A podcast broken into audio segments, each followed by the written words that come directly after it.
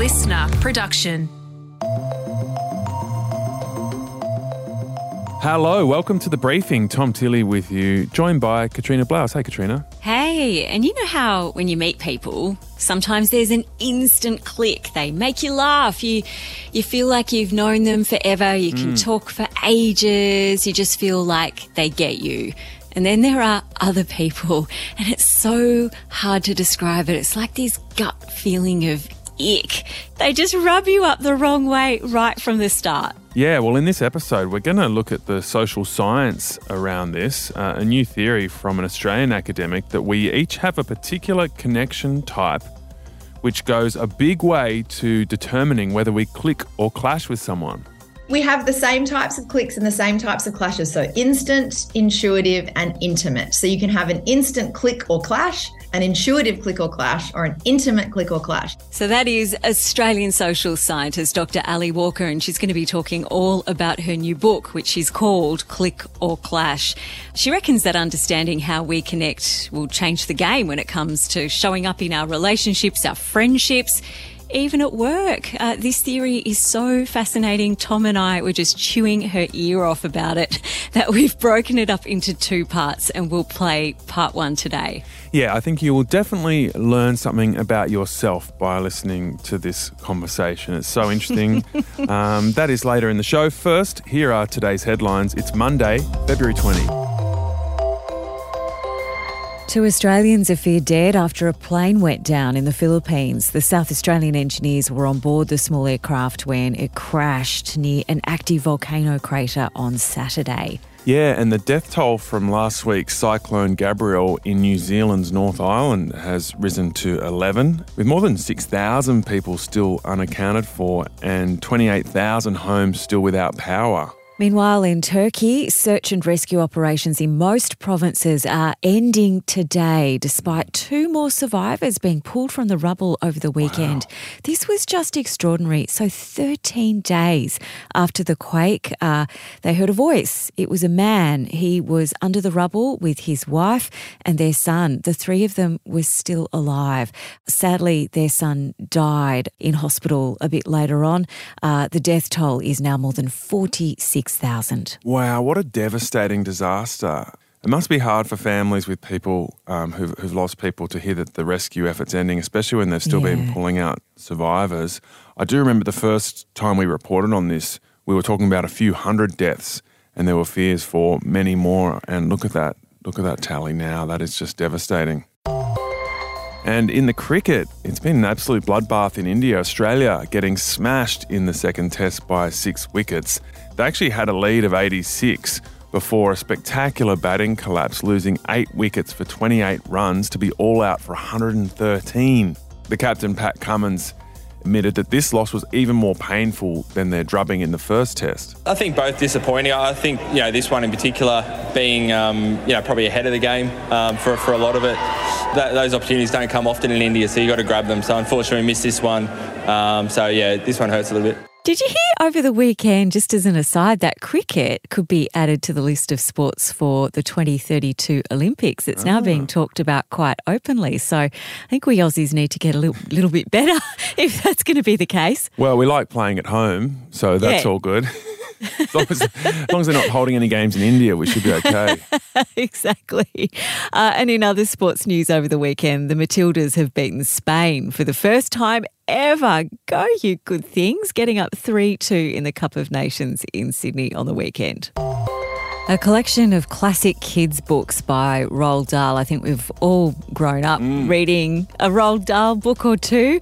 Uh, well, they're going to be rewritten to remove words that are now deemed too offensive. So, editors have gone through some of his books like Witches, The BFG, Matilda, and James and the Giant Peach, and they're deleting references to people being fat or ugly. Uh, so, Augustus Gloop in Charlie and the Chocolate Factory is now described as enormous instead of fat. Think that's mm. still pretty insulting.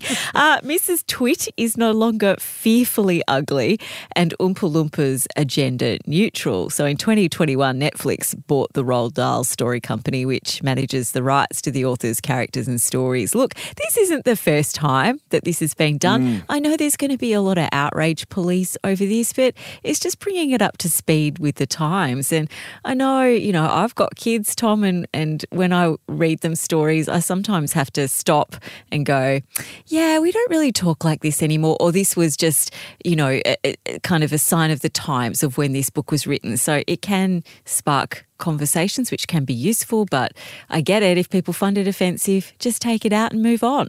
Yeah, it doesn't sit that well with me. I, I mean, it's not a black and white thing. There are some things that are in those books that they, they took out a long time ago. Initially, in Charlie and the Chocolate Factory, the Oompa Loompas were described as African pygmy who uh, had been smuggled out of Africa in crates.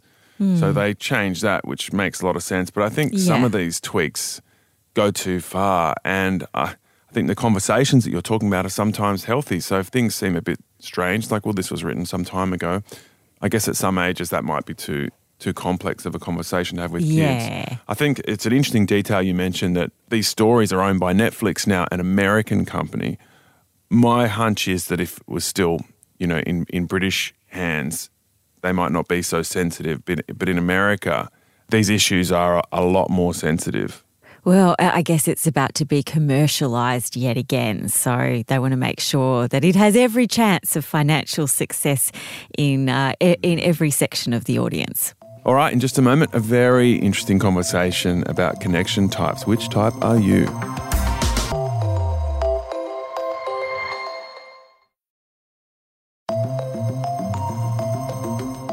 So, Tom, when we met, it was many, many years ago now when we both worked at the ABC. Nearly 20 years ago. Yeah, I would say we clicked. I liked you. I had a good mm. feeling about you. And that's why, all those years later, when you needed a co host on the briefing and we got back in touch again and rekindled our friendship, it's just like so easy to get along with you. But then there are other people who I swear you could not pay me enough money in the world to be in the same room with them.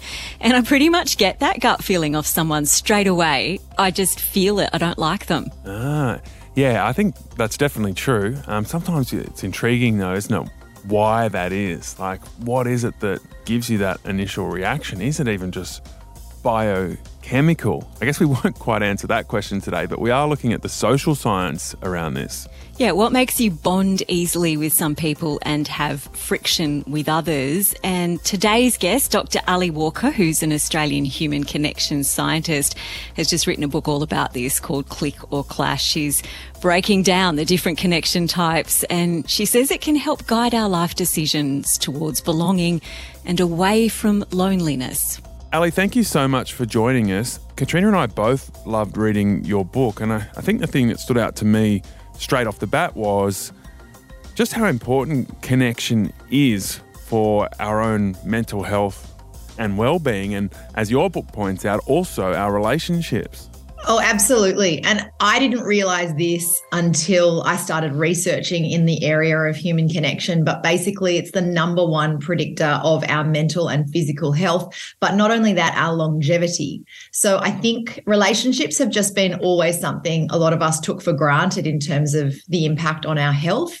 But it turns out that according to the longest running study of adult development, it's the Harvard study from 1938, still going it turns out that people who are thriving in their 80s attribute that thriving and that life satisfaction to the quality of their relationships. So we mm. now have an evidence base to support the fact that our relationships are incredibly important. You kind of have this metaphor where you talk about people as having plugs kind of coming out of their hearts and minds, and we're all searching for an outlet that perfectly fits our plug.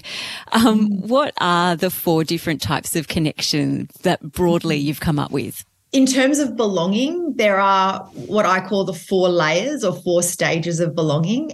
Like you, I've been having relationships my entire life and I've just been approaching it from the wrong way. So, the four stages of belonging actually start with natural belonging or what I call belonging to self, place, and animals. So I'm one of five kids. I really didn't have a lot of natural belonging growing up because being on my own wasn't really an, op- mm. an option most of the time. I was always surrounded by people, and that was fantastic. And it set me up really well for the other types of belonging. But natural belonging, be- belonging to ourselves, is, is the foundation of all other relationships. And it really actually brings home the, the First Nations approach to belonging to place. And I think that's something that's really missing from a lot of uh, the way that we approach Western civilization. We don't start off with connection to place. That's the first stage, natural belonging. Then we have connecting in a one on one setting, then connecting in groups, and then connecting in the world, collective belonging, those unanticipated encounters that we have out in the world. It might be following a sports team or talking to someone at the dog park. Those encounters are actually incredibly important for our mental health as well. Okay, so these four categories, you're calling them categories of belonging. How does mm. belonging relate to connection? What's the difference or similarity? It's a little bit like the, the first movie of Avatar when they had the tails that they could connect with each other. If you imagine that you've almost got these plugs coming out of your, your gut, your heart, and your mind, the gut is looking for safety, both physical and psychological safety. Am I safe here? Then the heart is looking for for being welcomed. And then the brain is actually looking for novelty, stimulation, interest, curiosity. So whenever we go into a new place, a new group, meet a new person, we're plugging in to see what that connection feels like. Now, depending on the quality or type of connection, we will either experience belonging or we will experience loneliness. And loneliness is actually just the gap between what you want to experience and what you are mm. experiencing. And so a lot of people correlate loneliness with aloneness. But in fact, if you're doing natural belonging well, you're not lonely when you're alone, you're experiencing solitude. So loneliness is just simply a gap between what we want to experience and what we are experiencing. You talk about the different types of clicks and clashes. And I guess we'll begin with the clicks. There are um, things like intuitive clicks and instant clicks. Can you just describe for us how that all happens?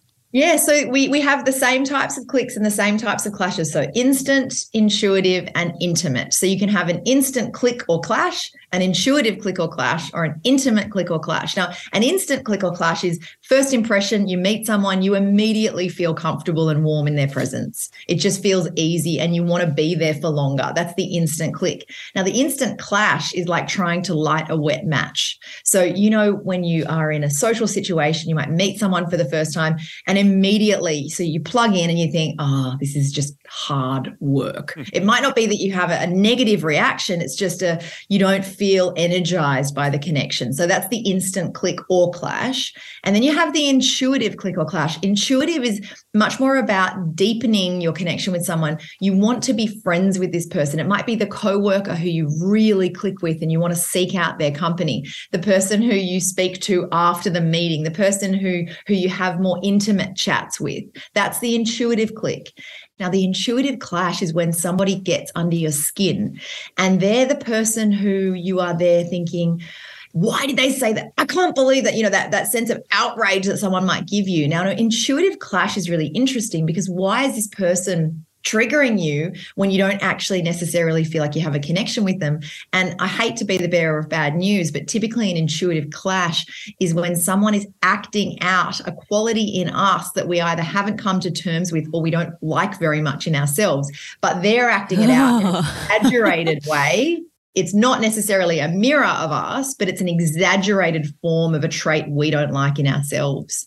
Um, so we sort of tend to project that onto this person who's annoying us. And then to wrap up, intimate clicks and clashes are really interesting because an intimate click is is actually wanting to partner with someone and the intimate clash is when another person you know where the love relationship turns into the love hate relationship and it becomes very very involved. But it just explains why we go out into the world and have such different responses to people. I've tried to create almost a, a systematic or a scientific approach to compatibility rather than just us all feeling like we're pinballs in a pinball machine being dropped into the world and and constantly ricocheting around responding to the the people we meet so, to help understand those clicks or clashes, you also set out this model of different connection types. And there are two main variables that determine your connection type. One is connection frequency, how often you like to connect and how much, and then intensity, the way you like to connect. Can you explain what those are? But firstly, can you answer is that the key driver of whether you click or clash with someone? So, the connection type model basically identifies for you what it's like to be in a relationship with you and the emotional energy you bring to relationships and groups and teams.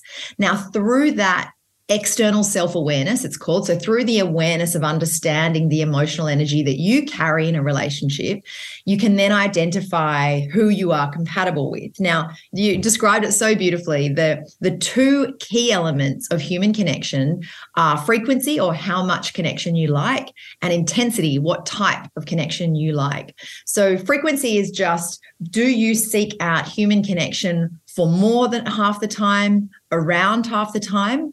Or less than half the time. Now, based on an answer to that question, you'll know whether you are low, mid, or high frequency.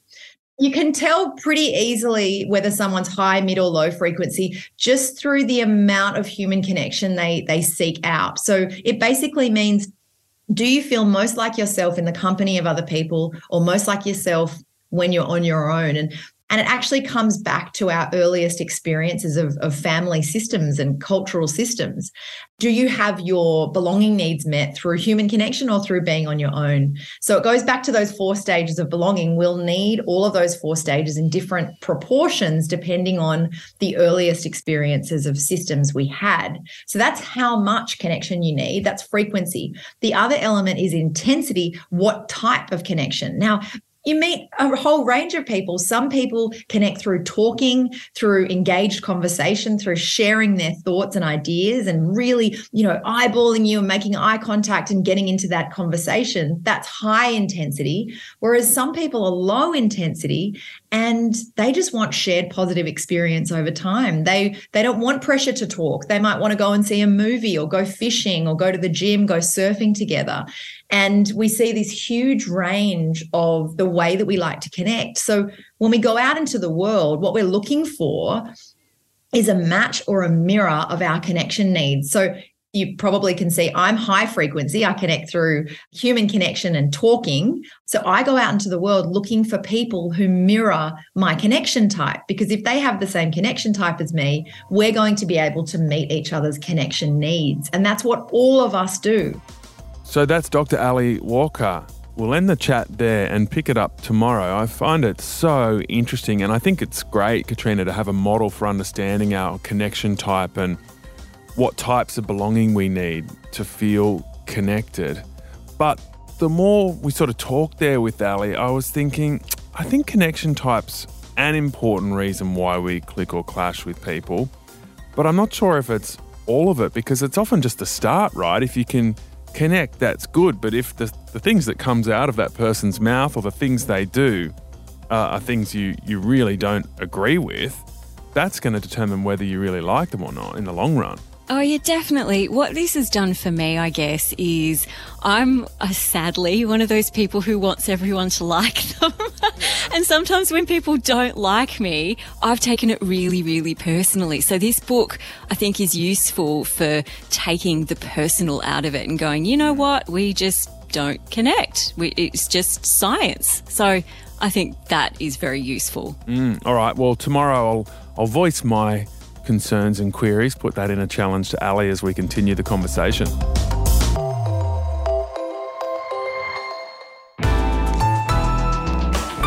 LiSTNR.